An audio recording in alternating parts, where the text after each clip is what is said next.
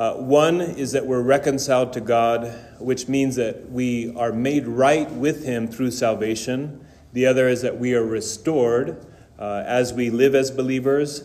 And then also, there's an aspect of being reconciled that we have a new name, we are renamed. So, the word reconciliation itself, the biblical meaning, is to be restored in a right relationship with God through the sacrifice of Jesus. Uh, also, if you're familiar with accounting, you might understand to reconcile the books means that you take all of the expenses, uh, all of the income that is coming in, and you make it balanced, right? So, in a sense, uh, to be reconciled with God means that we are made right. Our debt of sin has been paid for by the blood of Jesus, and now we are in a right relationship with God. But the next word that you see there, restored, also points to the fact that though we were saved, we are still living in a dark surrounding.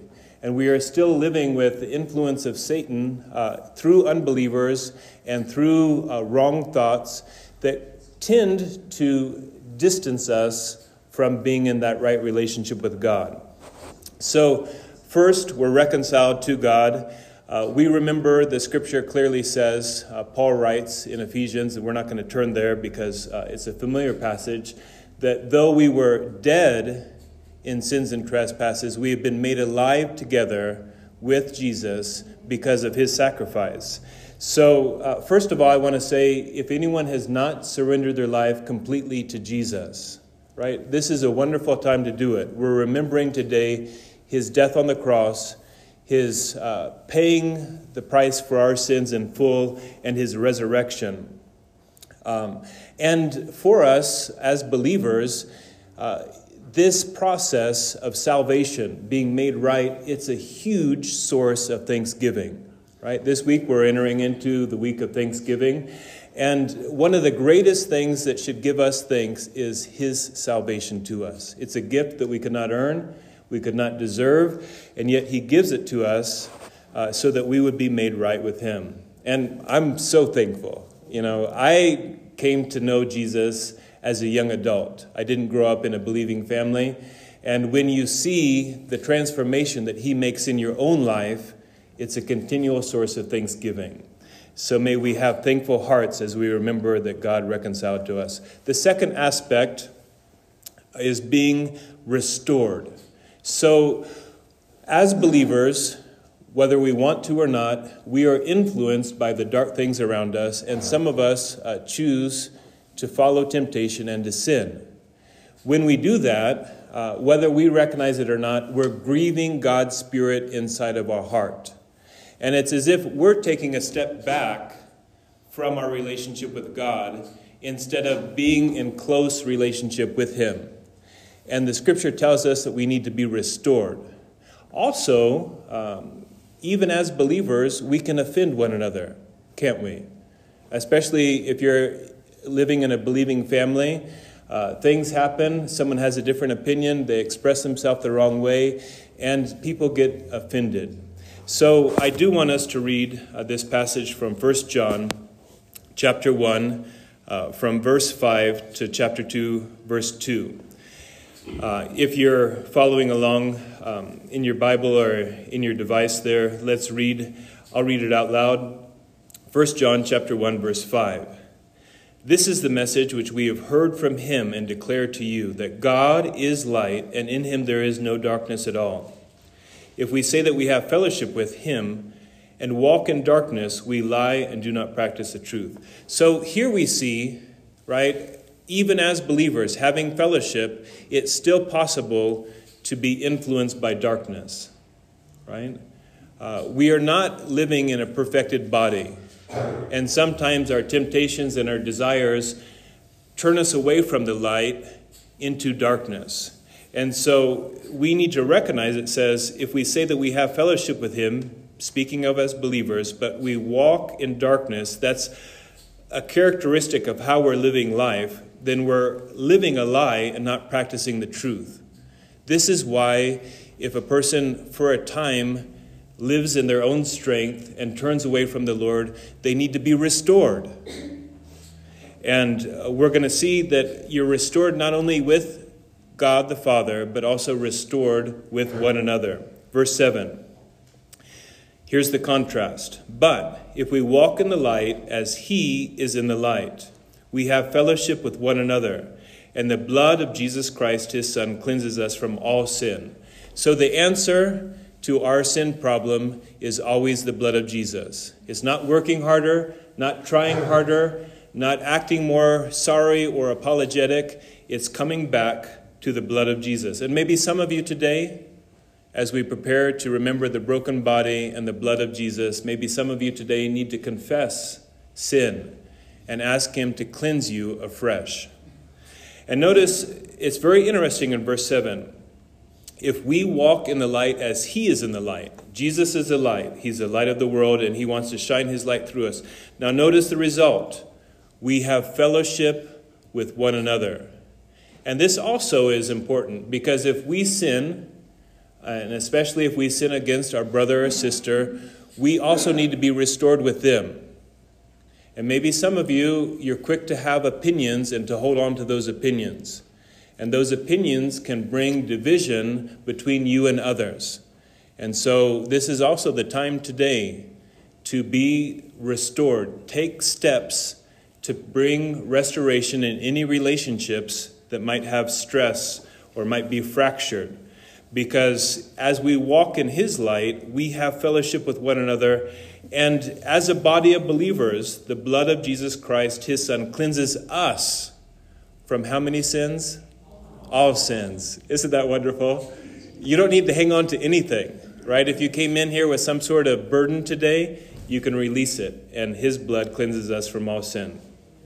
Verse 8 and 9 If we say that we have no sin, we deceive ourselves, and the truth is not in us. If we confess our sins, He is faithful and just to forgive us our sins and to cleanse us from all unrighteousness. Okay. We don't have to worry. He is faithful to do it. If you take the step to confess and you want to be restored, He is faithful and He's just to do it. He's paid for all of our sins, and He's going to cleanse us from all unrighteousness. Verse 10 it's a warning. If we say that we have not sinned, we make Him a liar, and His word is not in us. Uh, the scripture tells us to hide His word in our heart. And it says, How can a young man protect his way or cleanse his way? By keeping his word in his heart, right? And one thing that we need to remember is that though Jesus sees us in a perfected state, we're still living in these broken bodies. And we need to recognize that we do sin. Uh, if we say that we don't, the scripture here tells us we make him a liar because he knows our hearts. But then the encouragement Chapter 2, verse 1 My little children, these things I write to you so that you may not sin. If anyone sins, we have an advocate with the Father, Jesus Christ, the righteous. The scripture tells us Jesus always lives to make intercession for us. Isn't that great? Uh, I don't know why, but sometimes we don't watch scary movies or anything, but sometimes I still have dreams where something terrible is happening right? Even just reading the news about maybe an earthquake somewhere or some sort of uh, hurricane or some sort of flood, and then in your mind, you are living out some tragedy, and you wake up and you just feel like, oh, I'm kind of overwhelmed by this sense of my own weakness, overwhelmed by this chaos. But Jesus always lives to make intercession for us. And I remember uh, Marta a few times she was sleeping and she started having this deep moan like someone was chasing her. And she was, you know, I'm not going to make the noise, but it was loud enough that it woke me up. And I just started praying in Jesus' name for her. And then when she woke up, she said, I felt like this man was coming after me, right, wanting to uh, overcome me. And we need to remember Jesus always lives to make intercession. He's an advocate whenever we feel any type of struggle, any type of darkness coming into our life or the life of our family, call the name of Jesus. He's our advocate, He's standing on our behalf. He is the righteous one. In verse 2, he himself is the propitiation, which means the atoning sacrifice, right? We don't use that word very much, but it means the sacrifice that has brought God's anger towards our sin to complete peace. He's the atoning sacrifice for our sins. And notice this not for ours only, but also for the whole world. And this kind of brings us to the third aspect of reconciliation. We are not only reconciled by being made alive and being saved, we're not only reconciled when we're restored, when we have taken a step away from close fellowship with the Lord, but we also are renamed through this process of reconciliation. This is the passage that Bill read, and if you want to turn there, you can to 2 Corinthians chapter 5. We'll read a few of the verses. And it's interesting because through this process of reconciliation, we also can see that we have a new name, a new title. So we're going to pick up from 2 Corinthians 5, from verse 17 to the end of the chapter.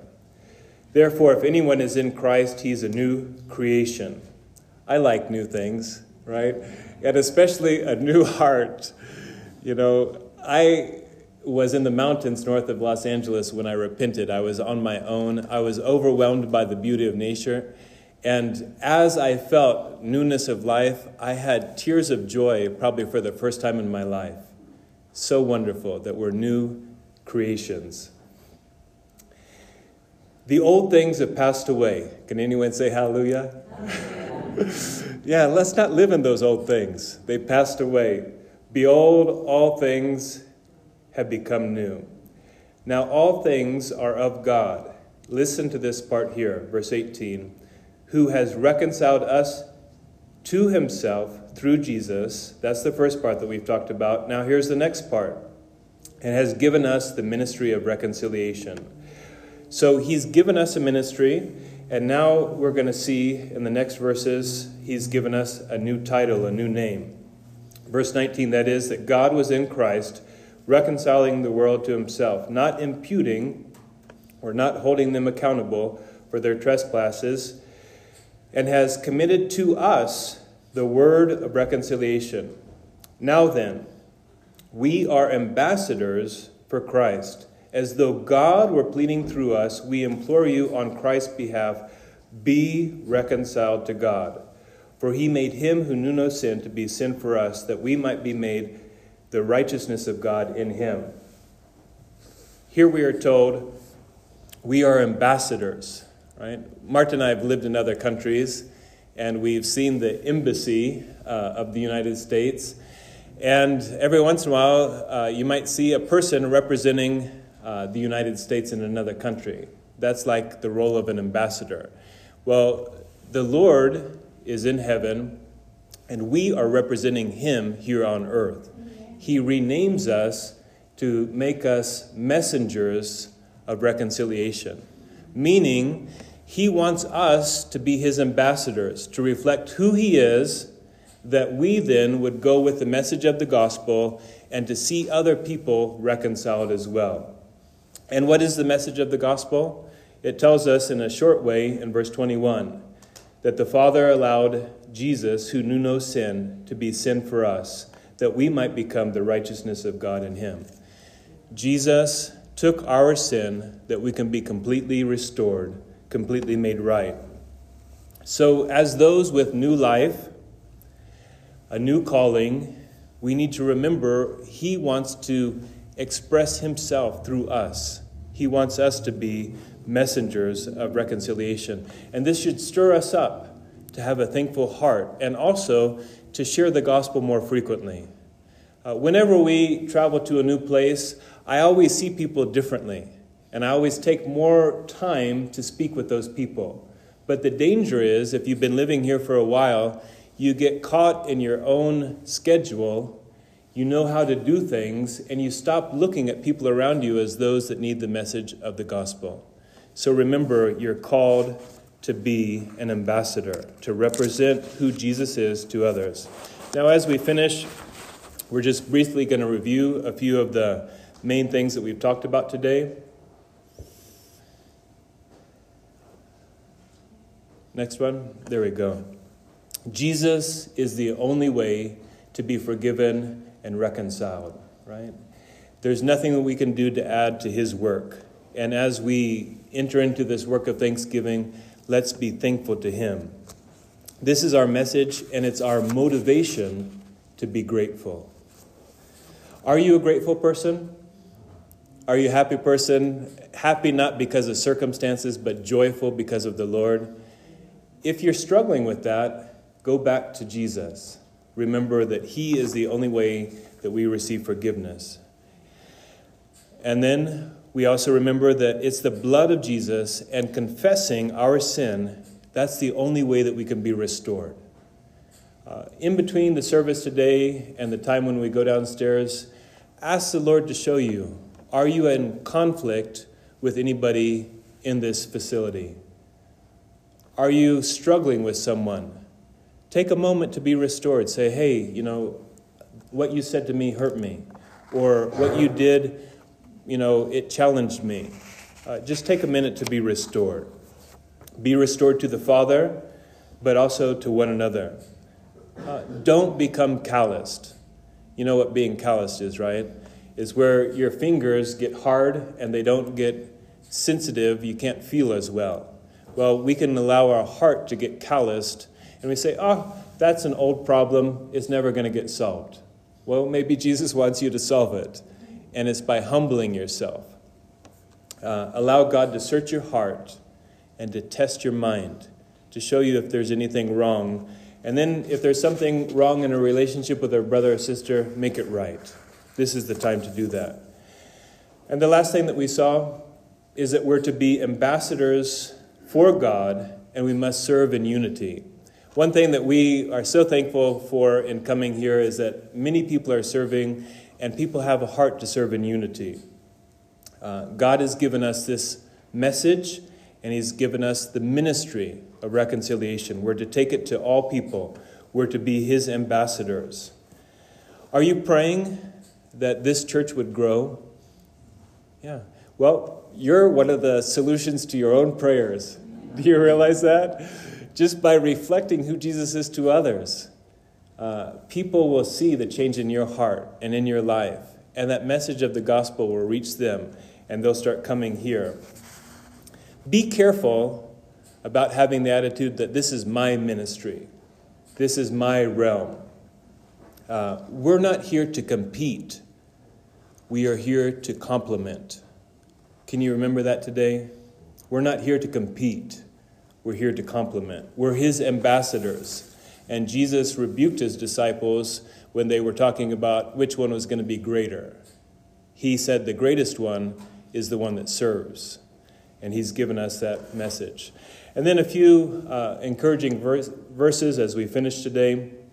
This new heart. I love this verse. Uh, it says in the passage, that God is able to sprinkle clean water upon them. And it says, I will give you a new heart and put a new spirit within you. I will take out the heart of stone out of your flesh and give you a heart of flesh. Are you living in the newness of life? Are you experiencing the abundance of God's Spirit? Do you have joy? Right? Ask Him, take away the stony heart and give me a heart of flesh. Put your spirit within me. If you have taken a step back, we can remember that we need to be renewed in the Spirit. You with me, Susan? Next, there we go.